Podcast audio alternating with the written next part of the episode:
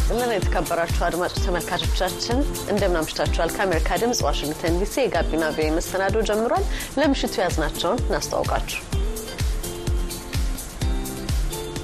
በህገ መንግስት ገለልተኛና ነጻ ሆኖ እንደሚሰራ በሙያ ብቻ እንደሚያገለግል አልተጠቀሰም። እዚህ የሚገቡ ሰዎች ተመዝኖ ይገባሉ፣ ተፈትኖ ይገባሉ የሚባል መጠቀስ አለበት።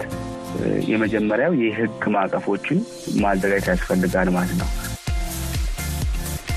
የአዲስ አበባ ከተማ መስተዳደር በየደረጃው ለሰጣቸው ፈተናዎች ዙሪያ የተነሱን ሰጣ ገባ በተመለከተ ዘገባ አለን።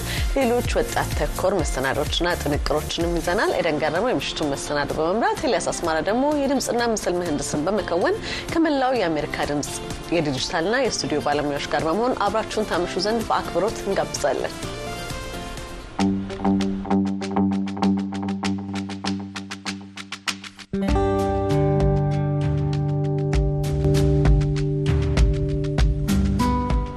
ለምሽቱ ቀዳሚ ያደረግነው ዘገባ መጀመሪያ ላይ ያስተዋወቅናችሁ ነው። የአዲስ አበባ ከተማ አስተዳደር በየደረጃው ላሉ ሰራተኞቹ የሰጠው የምዘና ሂደት ችግሮች ነበሩበት ብለው እንደሚያምኑና ፈተናው የታረመበት መንገድም በገለልተኛ አካል እንዲታይ መጠየቃቸውን አንድ ተፈታኝ ለአሜሪካ ድምጽ ተናግረዋል። ፈተናው የታረመው በአዲስ አበባ ዩኒቨርሲቲ በሚስጥር ነው ሲል የክልሉ አስተዳደር የአሜሪካ ድምጽ ላቀረበለት ጥያቄ ምላሽም ሰጥቷል። መንግስት ከምዘናው በፊት በሲቪል ሰርቪሱ ዙሪያ አስቀድሞ ሊሰራቸው የሚገቡ ጉዳዮች መኖር ነበረባቸው የሚል ሀሳብ እንዳላቸውም የሕዝብና አስተዳደርና ልማት አመራር ባለሙያ ሀሳባቸውን አካፍለዋል። አስማማው አየነው ተከታዩን ዘገባ አሰናድቷል። የአዲስ አበባ ከተማ አስተዳደር የመንግስት ተቋማት ጥራት ያለው አገልግሎት መስጠት እንዲችሉ በሚል ከ15 ሺህ በላይ ሰራተኞች የብቃት ምዘና ፈተና እንዲወስዱ ማድረጉን ተናግሯል። ለፈተናው ከተቀመጡት ያለፉት 6517 መሆናቸውን የከተማው የፐብሊክ ሰርቪስና የሰው ሀብት ልማት ቢሮ አስታውቋል። አለማለፋቸው ከተነገራቸው መካከል መሆናቸውን የገለጹልን ስማቸውንና የሚሰሩበትን ቦታ ብንገልጽ ከስራ ልባረር እችላለሁ በሚል ስጋት ማንነታቸውን እንድንደብቅላቸው የጠየቁን አንድ የወረዳ ሰራተኛም የፈተና ሂደቱ ችግሮች ነበሩበት ሲሉ ቅሬታቸውን አሰምተዋል። መጀመሪያ የሆነ ጭምጭምታ ወሬ ነበረ። ፈተና ይኖራል የመንግስት ሰራተኛ ምናምን የሚል ወሬ ተሰማ። ከዛ በኋላ በሆነ ቀን ፈተና ትፈተናላችሁ ሐሙስ ማታ ማለት ወደ አስር ሰዓት አካባቢ ክፍለ ከተማ ካልሄዳችሁ orientation ትወስዳላችሁ አሉን። በማግስቱ ደግሞ የእነሱ ቴክኒክ ችግር ምናምን ባሉት ከፈተና ቦታው ሄደን ስንጉላላ ውለን ተሰረዘ ተባለ። እንደገና መልሰን ቅዳሜ በሀያ ተፈተንን ማለት ነው እና የአፈታተን ሂደቱና በደንብ ግልጽ አላረጉልን ነበረ። ከዛ በኋላ ሰነዶቹ ወጡ ማለት ነው። ለምሳሌ ቡድን መሪና ዳይሬክቶሬት አመራር የሚለው አርባ percent በላይ በአንድ ተቋም መያዝ ወይ ደግሞ በአንድ መስሪያ ቤት መያዝ እንደማይችል ምናምን የሚለውን በሰነድ ቀርቧል ማለት ነው። የፈተኑን ፈተና የባህሪ ብለው ሙስና ጋር በተያያዘ የተወሰኑ አምስት ጥያቄዎች ናቸው። ክፍት ነው፣ open የሆነ ጥያቄ ማለት ነው። ጻፍ ጥያቄ ነው የተሰጠው። ከዛ ደግሞ በዘርፍ ብለውም እንደዚሁ ጻፍ ጥያቄ የሰጡን ማለት ነው። አምስት አምስት ጥያቄ ዙሮ ዙሮ ምንድን ነው ጥያቄው ሰው ማለት እንደ መሰለው የሚመልሰው ጥያቄ ነው። ፈተናው በተለያዩ ቋንቋዎች መሰጠቱን የሚናገሩት ቅሬታ አቅራቢ ይህም በውጤቱ ላይ ተጽዕኖ አሳድሯል ብለው እንደሚያምኑ ገልጸዋል። በአብዛኛው ዘጠና ስምንት ወይ ደግሞ ዘጠና ዘጠኝ percent ወድቀናል ማለት ነው በአማርኛ የተፈተን ሰዎች።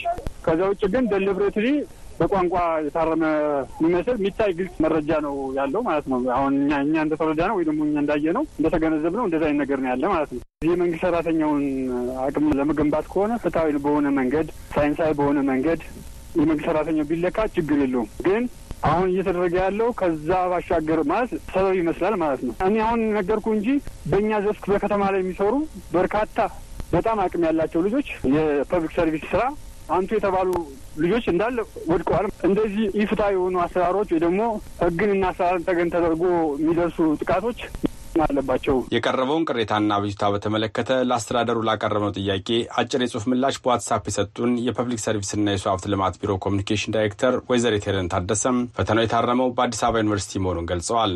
ቅሬታ ያለው አቤቱታውን በተዘጋጁ ቅጾች ላይ ሞልቶ ለቢሮ እያስገባ መሆኑን ዳይሬክተሯ ጠቁመው አስተዳደሩም ቅሬታዎቹን ለዩኒቨርሲቲው እንደሚልክ አስታውቀዋል።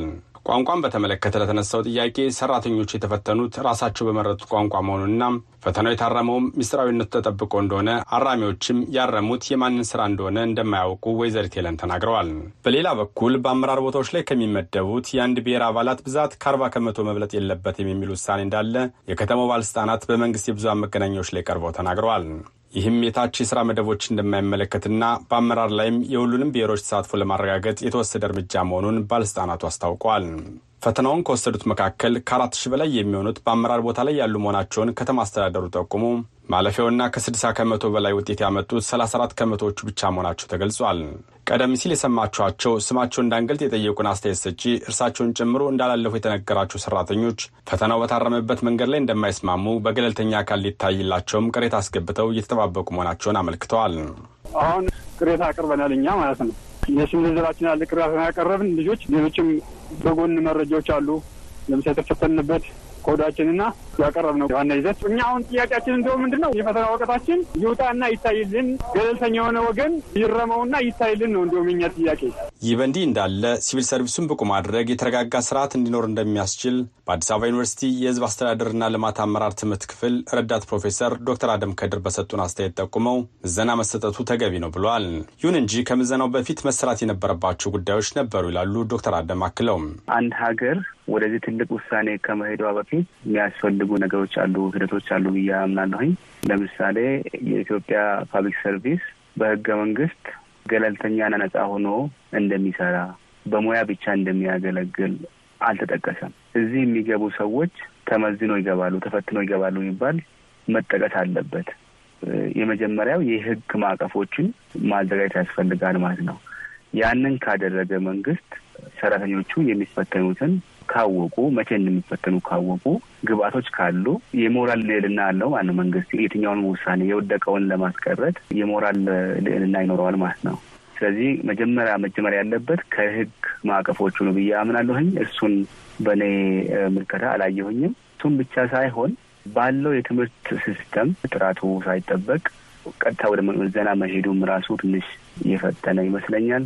ብዙ ሀገራት ወደዚህ ከመሄዳቸው በፊት ዋና ዋና civil servant ኡ ማወቅ ያለባቸው የሚመዘኑባቸውን area ዎች የጋራ ብሔራዊ የሆኑ የፈተና እንትኖች አሉና እሱን ካሳወቁ በኋላ ነው ወደዛ የሄዱት።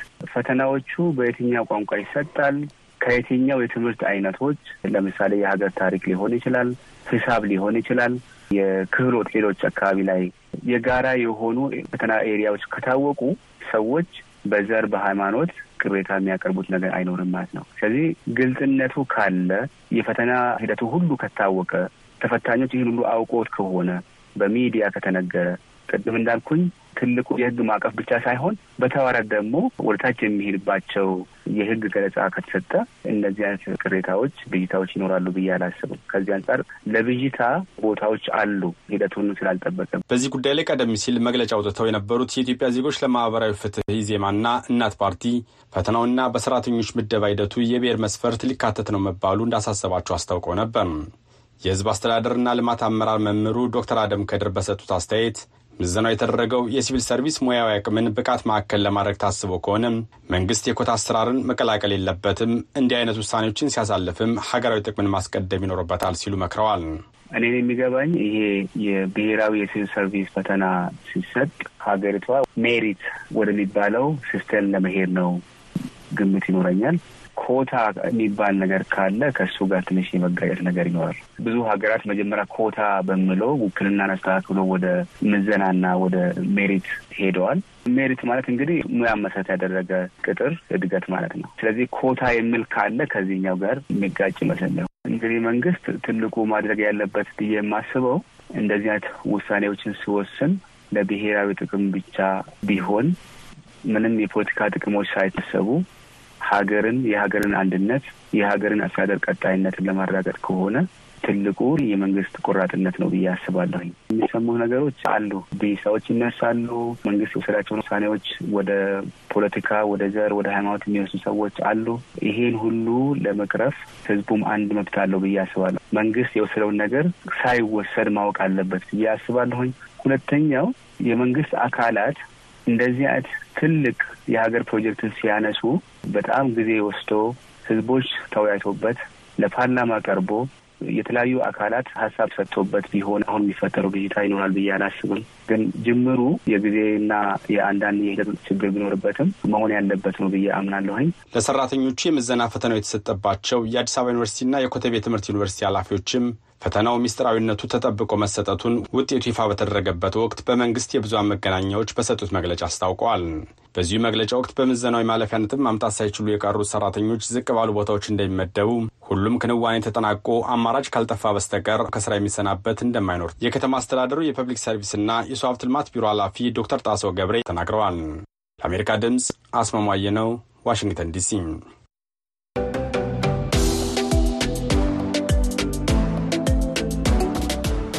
ወጣት በጋሻው መብራቴ ልምዱና ችሎታውን አርሶ አደሮችን ለማገዝ ያዋለ ወጣት ነው። በጋሻው ቢፋርም ቴክ በተሰኘ ድርጅቱ በኩል በሚያደርገው እንቅስቃሴ ምክንያት የቶኒ ኤሉሜሉ ፋውንዴሽን የ innovation ልህቀት ሽልማትን የመሳሰሉ ዓለም አቀፍና ሀገር አቀፍ ሽልማቶችን እንዲሁም እውቅናን አግኝቷል። ሀብታሙ ስዩም ከዚህ ወጣት ጋር ቆይታ አድርጓል። ቢፋርም የተመሰረተው 2012 ዓ ም ነው እና አዲስ አበባ ነበር የምኖረው የምሰራበት ኤንጂኦ እየሰራሁኝ እንግዲህ የተለያዩ ቴክኖሎጂዎች አሉ። በተለይ ውጭ ሀገር ግን እኛ ሀገር ላይ ከፍተኛ የሆነ የቴክኖሎጂ ድጋፍ አርሶ አደሮቹ ያስፈልጋቸዋል። ስለዚህ የመጀመሪያ ስራ ፈጠራ ውድድር ቶኒ ኤሉሜሉ ፋውንዴሽን የሚባል ናይጄሪያ መሰረት ያደረገ የስራ ፈጠራ ውድድር ላይ አመልክቼ እሱ ውድድር entrepreneurship ወይም የስራ ፈጠራ ስልጠናውን ካገኘው በኋላ ወደ አካባቢ በመሄድ ነው የመውቂያ የእህል መውቂያ የስንዴ እህል መውቂያ በመግዛት በዛ በተሰጠኝ ፈንድ አምስት ሺህ ዶላር ነበረ። በዛ ፈንድ ገዝቼ አርሶ አደሮቹን ለማገዝ የመውቂያ አገልግሎት ለመስጠት የጀመርኩት የስንዴ መውቂያው እንደምታውቀው seasonal ነው፣ ወቅታዊ ነው። ሶስት ወር ከወቃም በኋላ እንትኑ አቆመ። ወቅቱ መውቃቱ እንዳቆመ ቀጥታ ምንድን ነው ያደረኩት? መሬት ተከራይቼ ለአንድ አንድ ሄክታር ተከራይቼ እዛው ተወልጄ ያደኩበት ከተማ አናዋሪ ከተማ የምችለውን ያክል እዛ መሬት ላይ ለአርሶ አደሮቹ የሚጠቅም ለየት ያሉ ቴክኖሎጂዎችን፣ አሰራሮችን ለማሳየት መሬቱን በስነስርዓት መስራት ጀመርኩኝ። ስለዚህ እዛው ሆኜ የተለያዩ ጥናቶችን አደርግ ነበር። የምስር በሽታ አካባቢያችን ላይ ስላለ ከደብረ ግብርና ምርምር ጋር በመሆን የምስር በሽታ research መስራት እዛው ጀመርኩኝ። ማሳዬ ላይ ተከራይቼ ነው ማሳውን ስለዚህ ማሳይ ላይ አልጠፋም። የተለያዩ ሰዎች ይመጣሉ፣ ትምህርት ያገኛሉ። በመሀል ከሸዋሮቢትና በአፋር በኩል የአንበጣ ወረርሽኝ ተከሰተና ሌላ ሀገር ላይ በድሮን ቴክኖሎጂ በመታገዝ አንበጣ በሽታን የሰብል በሽታን በመለየት ቁጥጥር እንደሚያደርጉ አውቃለሁ እና ስለሱ ደግሞ ጥናት ማንበብ እና ኔትወርክ ማድረግ ጥረት አደረግኩኝ። ከዛ በኋላ ንስር አግሪቴክ የሚባል ሁለተኛ startup company ለማቋቋም ከጓደኞች ጋር ጥረት አደረግኩኝ። እኔ የማውቃቸውን ሊተገበሩ የሚችሉ የ agricultural technology የግብርና ቴክኖሎጂዎችን መሬት ላይ ለማውረድ አርሶ አደሮቻችንን ለማገዝ ነው ጥረት እያደረግኩ ያለሁት እና ይህንም ከፍተኛ ፍላጎት አለኝ።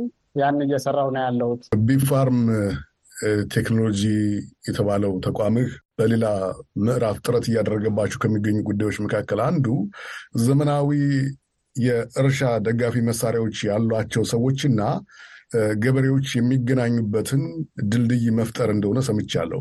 ስለዛ እስቲ ጥቂት ንገረኝ። እንግዲህ እዛ ቢፋርምቴክን ለማቋቋም ጥረት እያደረግኩበት ባለሁበት ወቅት እየወቃሁ ነው። አርሶ አደሮቻችን እኛ አካባቢ ላይ ይመጣሉ፣ መውቂያ ወረፋ ይይዛሉ። በጣም የኔን አስቀድምልኝ፣ የኔን አስቀድምልኝ ይጋብዛሉ። ምን ይላሉ እና አርሶ አደሮች መውቂያም ሆነ ትራክተር በአቅራቢያቸው ለማግኘት የሚያስችላቸው ቴክኖሎጂ የለም።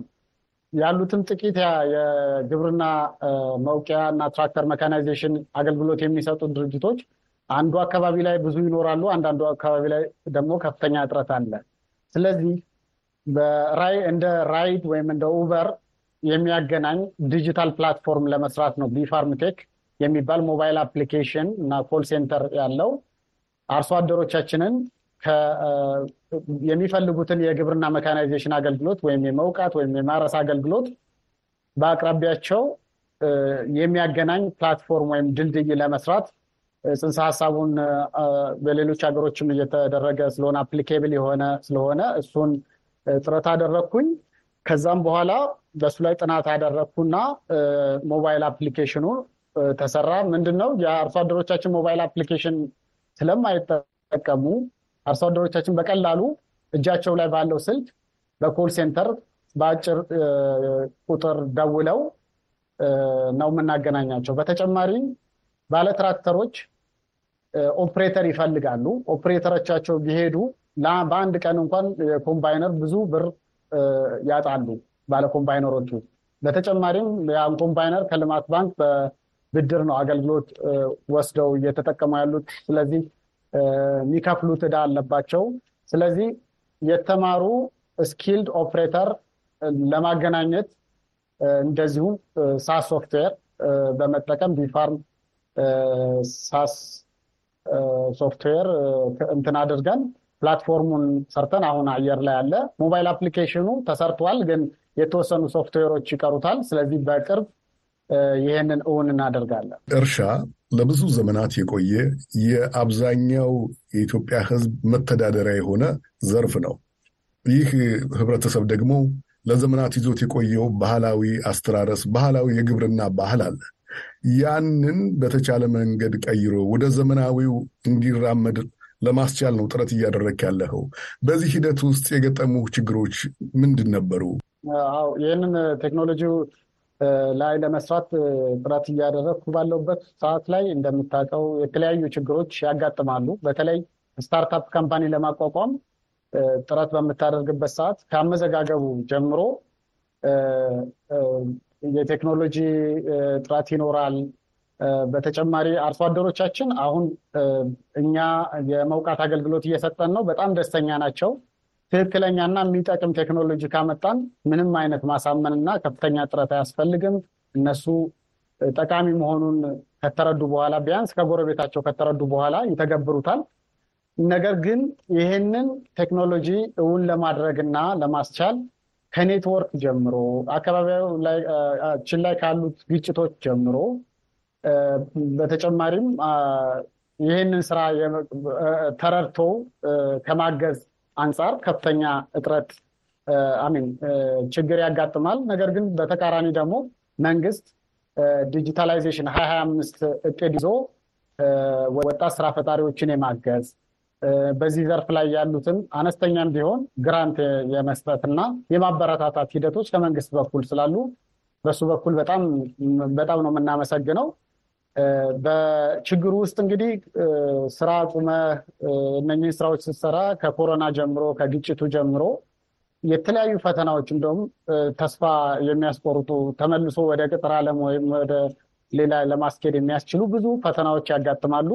ነገር ግን የያዝኩት ዓላማ በምችለው በሙያዬም ከፍተኛ ጥረት ለማድረግ ስለሆነ ቢፋርምቴክን ለማቋቋም ችያለሁ። አሁን እንግዲህ finalize አድርጎ ይህን digital platform በመላው ሀገሪቱ በተለያየ ቋንቋ ሊያገናኝ የሚችል ድልድይ ለመስራት ነው። ቢፋርም በጥቂት ዓመታት ውስጥ እንደዚህ ያሉ ለውጦችን ማስመዝገብ ችለዋል። የተለያዩ ሀገር አቀፍ እንዲሁም ደግሞ ዓለም አቀፍ ሽልማቶችንም ለማሸነፍ ችለሃል። ይዘኸው በመጣኸው አዲስ ሀሳብ ምክንያት የመጪ ዘመን ፍላጎትህ፣ የመጪ ዘመን ግብህ ምንድን ነው? ከጀመርከው አንጻር ምን ለማድረግ አስበሃል? የመጪው ዘመን ግቤ እንግዲህ በግብርና ቴክኖሎጂ ሀገራችንን የበኩሌን ጥረት ለማድረግ ከፍተኛ ምኞትና ፍላጎት አለኝ። ያንንም እውን እንደማድረግ እግዚአብሔር እንደሚረዳኝ ተስፋ አደርጋለሁ። የመጪው በመጪው በቅርብ ጊዜያት ይሄ digital platform ተቋቁሞ የተለያዩ የ agricultural ቴክኖሎጂዎችን በዛ digital platform ውስጥ ወይም መድረክ ውስጥ በእኛ ድርጅት በኩል በቀላሉ አርሶ አደሮች የሚጠቅም test የተደረገ የተረጋገጠ የግብርና ቴክኖሎጂዎችን የሚቀርብበት ትራክተርና መውቂያ ያላቸው ሰዎች ትራክተር ከሚፈልጉ ማህበረሰብ ጋር የሚገናኙበት በተጨማሪም የተለያዩ የግብርና input ኦች ግብአቶች ሁሉ ጭምር የሚቀርብበት እኛም ደግሞ ወደ ተለያዩ ሀገሮች network create አድርገን አቅም ገንብተን የተለያዩ ጠቃሚ የሆነ ለእኛ አገር ተስማሚ የሆነ የግብርና ቴክኖሎጂዎችን በእኛ በኩል የሚቀርቡበት ትልቅዬ የግብርና ድርጅት እውን እንዲሆን ማስቻል ነው የኔ የመጪው ህልም። በጋሻው እንደማይህ በጣም ወጣት ነህ። በስራህም ደግሞ ለመርዳት እየተንቀሳቀስክ ያለው ደግሞ በአብዛኛው ወጣቶችን ነው። በዚያው ልክ ግን በርካታ ወጣቶች የግብርናውን መስክ ለመሳተፍ በግብርናው መስክ ውስጥ አልፈው ያሉትን በረከቶች ለመሰብሰብ ያላቸው ፍላጎት በተለያዩ ምክንያቶች ሲቀንስ ወይንም ደግሞ ሲያፈገፍግ እናያለን። እነዚህም ሁኔታዎች ለመቀየር ምን ማድረግ አለባቸው? አሚን የግብርናው ዘርፍ ከፍተኛ የሆነ የሰው ኃይል መያዝ የሚችል ከፍተኛ የሆነ ስራ አጥ ቁጥርን መያዝ የሚችል እና ወጣቶች ሊሰማሩበት የሚችሉበት በጣም አስደሳች የስራ ዘርፍ ነው። ለምሳሌ እኔ እንደ ማንኛውም ኢትዮጵያዊ ወጣት ተምሬ ያለው ተምሬ ወደ የተለያዩ መስሪያ ቤቶች ተቀጥሬ ያለው ነገር ግን እኔ በጣም ደስተኛ የሆንኩት አካባቢ ላይ ሄጄ ከአርሶ አደሮች ጋር አብሬ እዛው ያለውን የግብርና ችግር አብሬ እያየው መፍትሄ ለማምጣት ከመፍትሄ ከሚሰጡት ሰዎች መካከል ለመሆን ጥረት በማደርግበት ሂደት ውስጥ ነው ራሴን ደስተኛና ራሴን ፈልጌ ያገኘሁት። ስለዚህ ወጣቶች ወደዚህ ስራ ቢሰማሩ በጣም ነው የሚያተርፉት። በጣም ነው ህይወታቸው የሚቀየረው። በጣም ሀገራቸውን ሁሉ ይቀይራሉ። ለምሳሌ በሱፐር ማርኬቶች ሄደህ የተለያዩ ምርቶችን ብትመለከት ስቲኪኒ እንኳን ይሄ የጥርስ ስንጥር ከቻይና ነው የምንገዛው በዶላር። እኛ ግን በምስራቅ አፍሪካ ከፍተኛ የ bamboo ወይም ደግሞ የቀርከሃ ሀብት አለን። እኛ ወጣቶች ተሰማርተው ሰርተው ከውጭ የሚገቡትን መተካት የምንችልባቸው ዘርፎች አሉ። ነገር ግን ምንድነው የተለመደው business as usual የተለመደ ስራ መስራትን ነው የያዝነው። ለምሳሌ ባጃጅ የሆነ ሰው ከገዛ እኛ ባጃጅ እንገዛለን ደግመን። ለየት ያለም ሰው ደግሞ ወደ እንደዚህ አይነት ስራ ሲገባ ማበረታታት አይኖርም። discourage አካባቢው ሁኔታው የሚያበረታታ ሁኔታዎች ብዙ ጊዜ አይፈጠሩም። ስለዚህ ወጣቶች በዚህ ዘርፍ ላይ ቢሰማሩ ከፍተኛ የግብርና ችግር አለ ማለት ከፍተኛ የሆነ ገበያ አለ ማለት ነው። ያን ችግር ለመቅረፍ የመጣ ሰው ከፍተኛ በረከት ያገኛል፣ በከፍተኛ የሆነ ትርፍ ያገኛል። በዛ ላይ ደግሞ እጅግ አስደሳች አገር የሚጠቅም የውጭ ምርቶችን የሚተካ ምርት ማምረት ይቻላል በቀላሉ። እጅግ በጣም አመሰግናለሁ። በጋሻው መብራቴ የኢትዮጵያ ገበሬዎችን ሊጠቅም የሚችል መርሃ ግብር ዘርግተህ በመንቀሳቀስ ላይ የምትገኝ ወጣት ነህ። ቢፋርም የተባለ ተቋምም አስተዳዳሪ ነህ። በእጅጉ አመሰግናለሁ። ያሰብከው ተሳክቶ ደግሞ ዳግም ተገናኝተን በስኬት ዙሪያ ለማውራት ያብቃን። በጣም አመሰግናለሁ። መልካም ምሽት ይሁንልህ። እኔም በጣም አመሰግናለሁ ለአሜሪካ ድምፅ ሬዲዮ ሀብታሙ። በዚህ አጋጣሚ ቢፋርም ቴክን ለማገዝ ለማበረታታት በዚህ ሂድ ምክር አገልግሎት ለመስጠት የሚፈልጉ በውጭም ሆነ በሀገር ውስጥ ያሉ ይህን የግብርና ስራ በምሰራበት ወቅት ጥረቴን ለማገዝ ወይም ለመምከር አቅጣጫ ለማስያዝ የሚፈልጉ ካሉ በዚሁ አጋጣሚ ጥሬን አቀርባለሁ። እጅግ አድርጌ አመሰግንሃለሁ።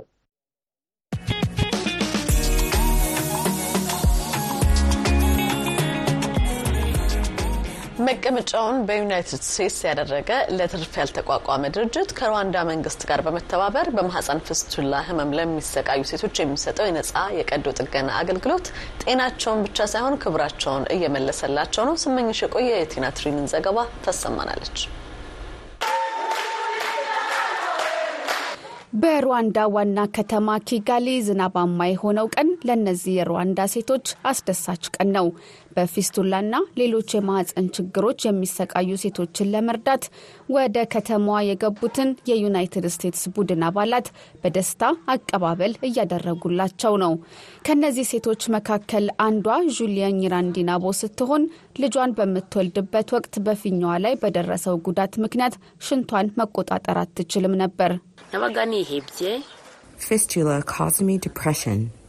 ፊስቱላ የመንፈስ ጭንቀት እንዲያድርብኝ አድርጎኛል። ሰርቼ ገንዘብ ማግኘትም ሆነ እንቅስቃሴ የሚጠይቁ ስራዎችን መስራት አልችልም።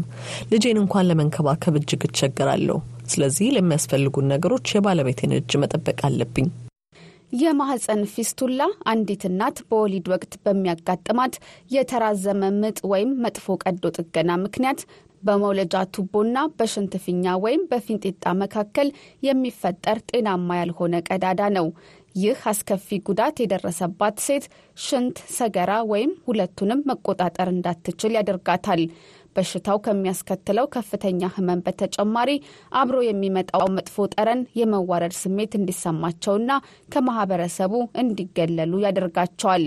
አሁን ኒራን ዲናቦ ዩናይትድ ስቴትስ የሚገኘውና ለትርፍ ያልተቋቋመው ዓለም አቀፍ የሴቶችና ልማት ድርጅት ባሰባሰባቸው በጎ ፈቃደኛ የቀዶ ጥገና ባለሙያዎች እርዳታ በተደረገላት ቀዶ ጥገና ወደ ቀድሞ ሕይወቷ መመለስ ችላለች።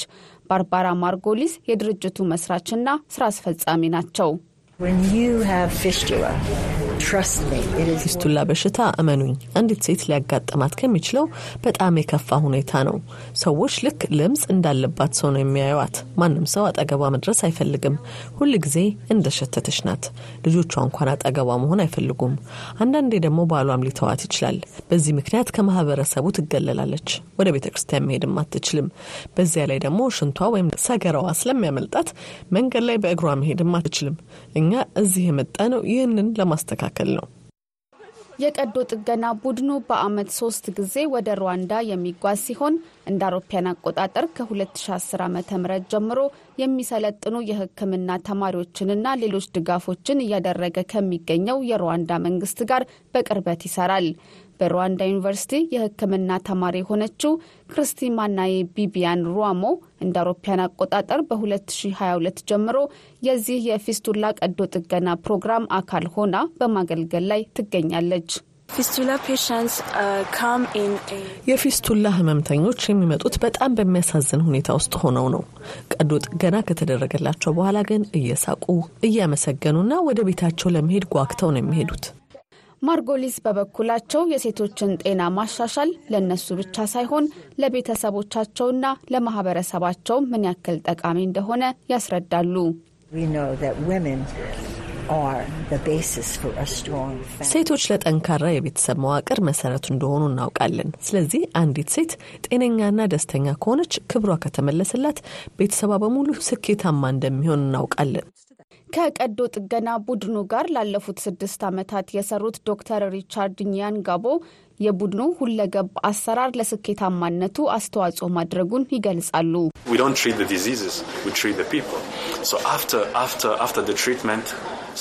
በሽታውን ብቻ አይደለም የምናክመው፣ ሰዎችን የምናክመው። ስለዚህ ቀዶ ጥገናው ከተደረገላቸው በኋላ አንዳንዶቹ ትናንሽ ንግዶችን መጀመር ችለዋል። አንዳንዶቹ ደግሞ በተለይ ወጣቶቹ የትምህርት ቤት ክፍያ ተከፍሎላቸው ወደ ትምህርት ቤት ተመልሰዋል። ማርጎሊስ እንደሚሉት የሕክምና ቡድኑ ከሚያከናውነው ቀዶ ጥገና ጎን ለጎን ለትምህርትና ተግባር ተኮር ስልጠናዎችም ትኩረት ይሰጣል። ስራችንን ጨርሰን ወደ ቤታችን ስንመለስ ይሄ ፕሮጀክት ቀጣይነት እንዲኖረው እንሻለን። ሩዋንዳውያኖች በራሳቸው ይህንን ስራ መስራት ይችላሉ። ከፊስቱላ በሽታ ያገገመችው ኒራን ዲናቦም በዚህ ትስማማለች። ሴቶች ያለባቸውን ችግሮች ሳይደብቁ ሕክምና እንዲያገኙ አበረታታለሁ። ፊስቱላ ታክሞ መዳን የሚችል በሽታ ነው። ለማገገምና ወደ ቀድሞ ህይወት ለመመለስም ይቻላል። ዓለም አቀፉ የሴቶችና ልማት ድርጅት ከሩዋንዳ አጋሮቻቸው ጋር በመሆን እስካሁን ከ4500 በላይ ለሚሆኑ ሴቶችና ህጻናት የህክምና አገልግሎት ሰጥተዋል። 1400 ለሚሆኑ የፊስቱላ በሽተኞችም ከቀዶ ጥገና በተጨማሪ ሰውነትን መጠገን ብቻ ሳይሆን ክብርንም የሚመልስ ህይወት ቀያሪ ህክምና አካሂደዋል።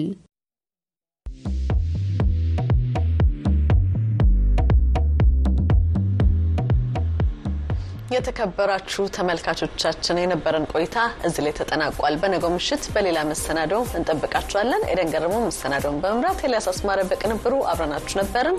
የዛሬን ፈጸምን። ሰላም ጤና ስጥልን። ደህና ሁኑ።